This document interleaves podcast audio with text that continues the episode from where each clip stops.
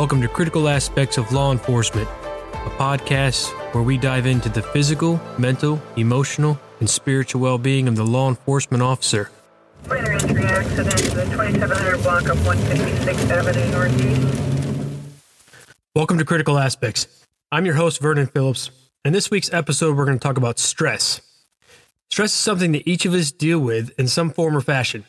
For most of us, when we think about stress, some various thoughts come to mind, and individuals experience stress differently and are affected by stress differently. This could be thoughts of work-related stress, personal stress, or a combination of both. What is stress? Well, one definition of stress is a response characterized by physical and psychological arousal as a direct result of any exposure to any demand or pressure, or a reaction even to the thought of something. So this could be things like bills or a critical incident or a strained relationship. And another definition of stress is a state of mental or emotional strain or tension resulting from adverse or demanding circumstances. The adverse or demanding circumstance is up to the individual's own personal interpretation. Some feel that a circumstance may be more adverse than others, although that doesn't discredit the effect it has on the individual. And when we look at the law enforcement profession, it's no secret that law enforcement professionals are exposed to stress. This can be a result of heavy workload, a stressful incident, or just stress associated with perceived performance expectations from the agency or the public. Let's dive into specific stressors that are associated directly with the law enforcement profession. According to Doctor John Violante, there are two general categories of law enforcement stress: job content and job context. Job content covers things like work schedule, shift work, long hours, overtime, court work, traumatic events, threats to physical and psychological health. And job context covers things like organizational stressors and characteristics of the organization and behavior of individuals, bureaucracy, politics, and coworker relations. When we start talking about organizational stressors, organizational stressors contribute to things like depression, anxiety, burnout, suicidal ideations, along with other mental health complications. In a recent study, two of the most frequent reoccurring stressors out of the top five are, one, fellow officers not doing their job, and two, inadequate or poor quality equipment. If you've been in the profession long enough, you've experienced each of these in some form or another. Maybe not every single aspect was stressful, but you probably have past experiences or even are currently dealing with one of these stressors in your life.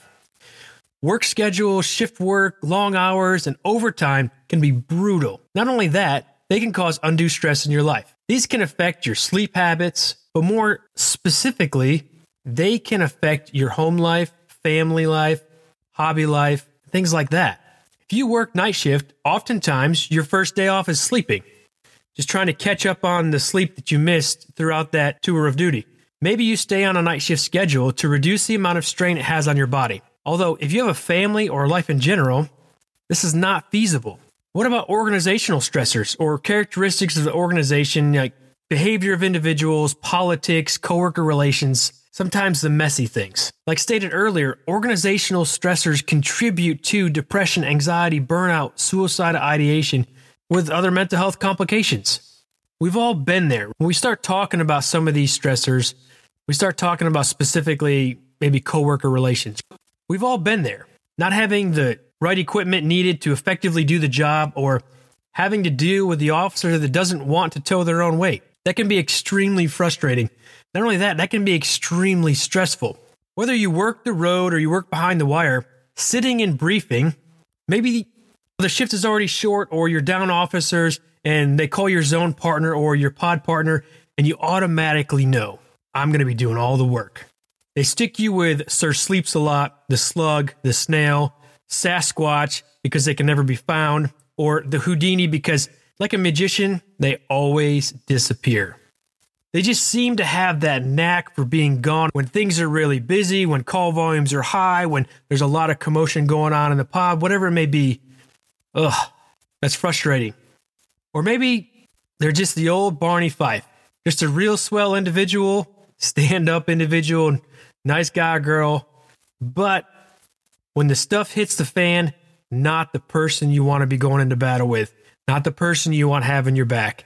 Now, take the stresses associated with the job and combine it with the stressors of life. Add the stressors of life into that. This could be social, financial, relational, situational, health complications. This can greatly increase the pressure in your life, right? The amount of stress in your life. This leads to things like distraction, poor job performance, unhealthy eating and or drinking habits, uncharacteristic emotional responses, and strained relationships.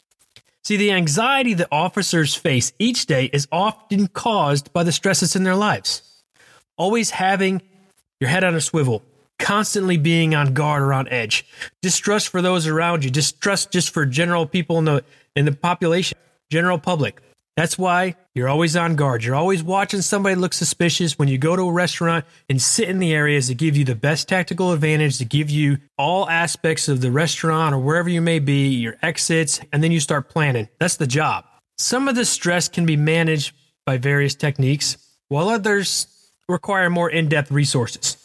But here are a few potential stress management tips that are offered by Doctor Conroy. Getting an adequate amount of sleep, physical exercise, talk about it, better time management, express your feelings, reframe the problem, and avoid unnecessary stress. Most of you right now are thinking about, whoa, whoa, whoa, back up. Did he say talk about it and express your feelings? You're probably thinking right now, I know he just didn't say talk about it and express your feelings, because we in law enforcement do not express our feelings. We don't talk about it, we don't share it, and we for sure don't talk about our feelings. When I say that, what I mean is not that you're going to lay down on a couch with someone that's going to psychoanalyze you, get out the clipboard, and start writing down your deepest, darkest secrets. What I'm talking about, if you have a stressful event, you have a critical incident, and you just got a lot of stress, just talking about that event, talking about it, getting that out, kind of debriefing that situation, airing that out, and then expressing your feelings surrounding that. If it happens to be a particularly stressful call or crappy call that involves, let's say, a three-month-old or something like that, or or maybe some type of uh, incident like behind the wire where there was a suicide attempt, and it just kind of left you on edge, and you're just like, man, that was messed up. The way that whole situation went down, the way all of that took place, man, that just makes me mad. I'm frustrated. I'm just mad. That's what I'm talking about. I'm not talking about getting deep down into the nitty-gritty of your heart. That might be something needed in your life, but that's not what I'm talking about. Another aspect that we can do is controlled breathing. For most of you, you've probably heard of controlled breathing, tactical breathing, combat breathing, and depending on where you've learned it from, it kind of varies, but generally it is three to four seconds inhale through your nose, three to four seconds hold, three to four seconds exhale through your mouth, and then you repeat that. That is really good to do, especially when you're really stressed or in a stressful situation, because what happens when you're really stressed or in the heat of the moment, your heart rate elevates. Controlled breathing, combat breathing, that helps to lower your heart rate, helps you to think more clearly, just gives you that extra edge in that moment. Another good exercise is focused breathing. So with focused breathing, you want to find a comfortable position. Maybe that's in a chair, maybe it's laying down, but you also want to be in a quiet place. And then you're going to want to go through the following steps. You're going to breathe in through your nose for two to three seconds. You're going to hold your breath for two to three seconds. Then you're going to breathe out through your mouth for two to three seconds. But here's the difference. While you're doing this, try to focus on your breathing. And as you breathe out, say some type of word that actually helps you envision relaxing. Maybe that word is relax or focus or control, or maybe it's de-stress. But when you do this exercise, always use the same word, and then do this for two to three minutes. Controlled breathing, or like tactical breathing, that's good. You can do that on duty, off duty, focused breathing. You can do it on duty, off duty, but it's generally more of a off duty exercise because, you know, you want to be able to relax and get into a comfortable position. But controlled breathing, something you can do on, on duty, especially if you're going from one call to the next. You can do it right in your car. It's just something that it helps you to kind of lower your stress level. Another good exercise for stress is muscle relaxation. This is the same idea as focused breathing. Another good exercise to utilize for reducing stress is muscle relaxation. This is the same idea as focused breathing, although you're going to focus more on the tension or the stress points you feel in your body. So you're going to want to do an initial scan of your body and figure out where you carry most of your stress. See, most of us, we had a tendency to carry our stress, you know, in various parts. It might be your shoulder and your neck. Those are the focus points. You want to do that initial scan and kind of pinpoint that area. Now, to complete this exercise, you're going to want to get into a comfortable position, and you can either be sitting or lying down. Again, it's more effective in a quiet place. And before you start, you're going to take a few deep breaths, and then you're going to start with your feet, and you're going to work all the way up to the top of your head. And you're going to focus on each muscle group, and you're going to tense that muscle group for four to five seconds, and then release. A full body progressive muscle relaxation, if it's done correctly, will take about ten to fifteen minutes. Now, this is a really good exercise just to kind of alleviate that stress that's in your body. Here are a few more suggestions. Getting an adequate amount of sleep, because that is both vital to your body and your mind. There's also meditation and mindfulness. Some of that is things like mindful breathing, being mindful of how you breathe and how you're doing that process. Mindful observation, maybe getting out in nature and, you know, seeing that beauty. Mindful awareness, just being mindful of the daily tasks that you're able to complete each and every day. Now, when you think about that, you're like, that's kind of stupid. But not really. When you actually think about having mindful awareness, there's a lot of people, because of disabilities or other physical complications, they just can't do the regular daily tasks that you can do. So when you actually are mindful of that, that kind of gives you a better appreciation. It kind of helps to relax you a little bit. Now, also mindful listening, which means being non-judgmental. In the law enforcement profession, that can be kind of hard to do sometimes. We're always listening to somebody, just here's another excuse. Give me some reason, make up some kind of bogus lie, blah, blah, blah. But what I'm talking about mindful listening is maybe it's with friends or your significant other, and you're actually engaging in that conversation. You're actually listening to them. You're being mindful of that conversation. Another thing is mindful immersion. So being content in the moment, finding that contentment in the moment, just kind of being happy with where you're at in life. And then there's mindful appreciation, being thankful for the little things. Here's another suggestion is six stress-resistant characteristics given by Doctor Ray Flannery. There's six of them. So the first one is take personal control. Taking personal control, reasonable mastery. Look at the problems, clearly identify what's wrong, gather the necessary info to solve it, choose your strategy, and then try it and see how it works. But don't just assume that only one solution is going to work. You want to kind of look at the whole totality of it and then address it as needed. The second thing is task involved, purposeful meaning in life. That means spending three to five hours per week doing something that provides meaning to your life. So that could be volunteering at a, at a local shelter, or volunteering to be a big brother or big sister in a community program, something like that, something that kind of brings a little bit of purpose into your life. The third thing is making wise lifestyle choices. So he gives seven steps. Things such as limiting dietary stimulants, such as caffeine, nicotine, and refined white sugars. Other things are aerobic activity, aerobic exercise. That's one of the best ways to reduce stimulant arousal. Three ten-minute relaxation sessions a week and three twenty-minute exercise sessions per week. The other thing is, number four, seek out social support. When you think about seeking out social support, think about things like touch, maybe older people in a nursing home. Those people probably just long for that touch, long for just having that conversation. That works really well. And it also works for mental and physical health. It just kind of gives you a little bit of a boost. Five is sense of humor. I should kind of make a little uh, offshoot here when we start talking about sense of humor, especially in the law enforcement community, because sometimes the law enforcement community sense of humor can be a little bit dark, a little bit crude. That's also kind of one of those ways that law enforcement cope. That would be kind of like you're at the scene of a bad wreck and maybe there's a fatality. And let's say a citizen drives by and there's a couple officers, you know, kind of off to the side, and they're kind of cutting up, joking and stuff. And maybe the body's right there next to them. And citizens are like, man, those people don't even care. Well, not necessarily true. That's one way that they cope with that situation. Pull them away from the reality of what that is. When I say sense of humor, it's good to have a sense of humor, kind of try to curb maybe that dark side, that crude side a little bit, but everybody loves a good laugh. Generally, when you kind of laugh, what does it do? It makes you forget about your stress. And the last thing is concern primarily with the welfare of others. Now, sometimes that can be hard, especially if we've got a lot of things going on in our personal life. But when we take the focus off ourselves, shift it to somebody else, and we have concern primarily for somebody else, where maybe they're in need, or they're kind of in a situation where they needed a little extra help or a hand, that gives us that ability to, to just alleviate some of the stress in our own life. Obviously, another way that we can deal with stress is exercise. Now, the American Heart Association recommends at least thirty minutes of moderate intensity aerobic activity at least five days a week.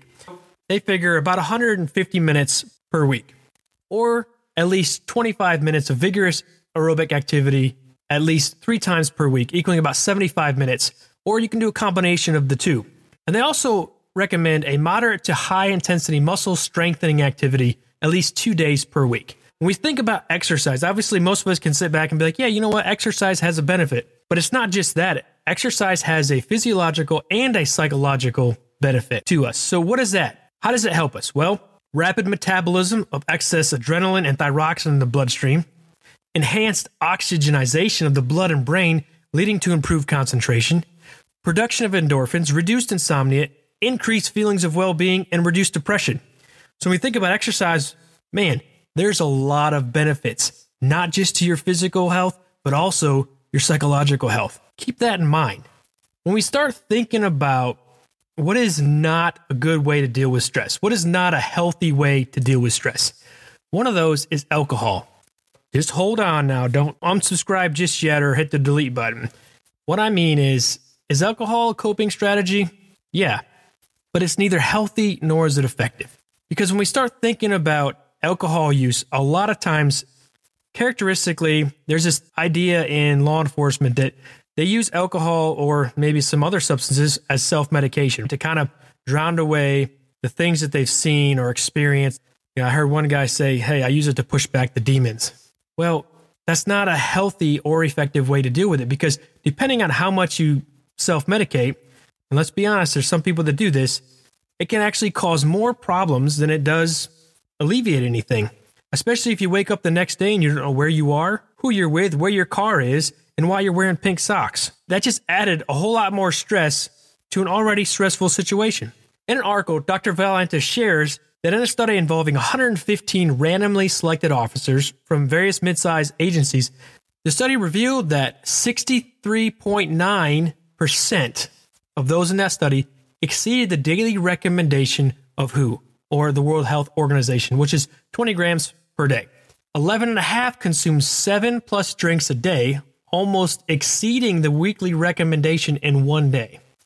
And then seventeen point two consumed six plus drinks on one occasion on a weekly or daily basis, which, should I add in there, is also considered hazardous drinking. Compare that to the national workplace average, or just the national workplace, the general population. It's almost double. For law enforcement, it's seventeen point two. For the U S sample that was provided, it was eight point eight. What does that tell us about the law enforcement profession? For one, it tells us that they like to self-medicate. The law enforcement profession has the same potential risk factors for alcohol abuse as other hard drinking occupations. I'm sure you don't have to use your imagination what those occupations could be. And in a study involving one thousand three hundred twenty-eight full-time law enforcement officers, the most at risk for drinking problems showed that it was for fitting in. That was the highest reason for drinking, just to fit in. There was also, it was due to stress, peer pressure, isolation, young males, and culture that approves of alcohol use. Of course, culture that approves of alcohol use when you see that the most highest reason for drinking was to fit in. When we start looking at stress management, we need to do better. The law enforcement profession needs to do better. We need to give up the old way of dealing with things and look at some of the new ways offered to offset and mitigate stress in our lives. Because here's the thing, it's this old idea of stowing it, stuffing it, stacking it, pushing it away, drinking it away, statistically does not work. And it's proven to not work, right? When we see some of the things that manifest in the law enforcement profession, when we see people self-medicate and just completely self-destruct and just implode on themselves, we've got to do better. Using the tips listed can have great benefit in your life. It cannot outweigh the importance of investing into a healthy, active, and maturing spiritual life. This doesn't mean that you're not going to face stressful circumstances, but it will better equip you to maintain a clear mindset and positive perspective in the midst of those struggles, in the midst of those stressful moments in your life. Finally, I want to share with you, and I want to leave you with some words of encouragement. Philippians chapter four, verses eight through nine state, "Finally, brothers, whatever is true, whatever is honorable, whatever is just, whatever is pure, whatever is lovely, whatever is commendable, if there is any excellence, if there is anything worthy of praise, think about these things. Whatever you have learned and received and heard and seen in me, practice these things, and the God of peace will be with you." Just think about that for a second. And the God of peace will be with you. Most of us, what do we want in our stressful lives? We want peace. I appreciate you tuning in and listening to Critical Aspects of Law Enforcement. Remember to subscribe to the podcast and share this resource with your fellow officers. The goal of Critical Aspects is to serve, support, and sustain the law enforcement professionals. So head over to w w w dot critical aspects dot org for more resources and information. And as always, God bless and be safe.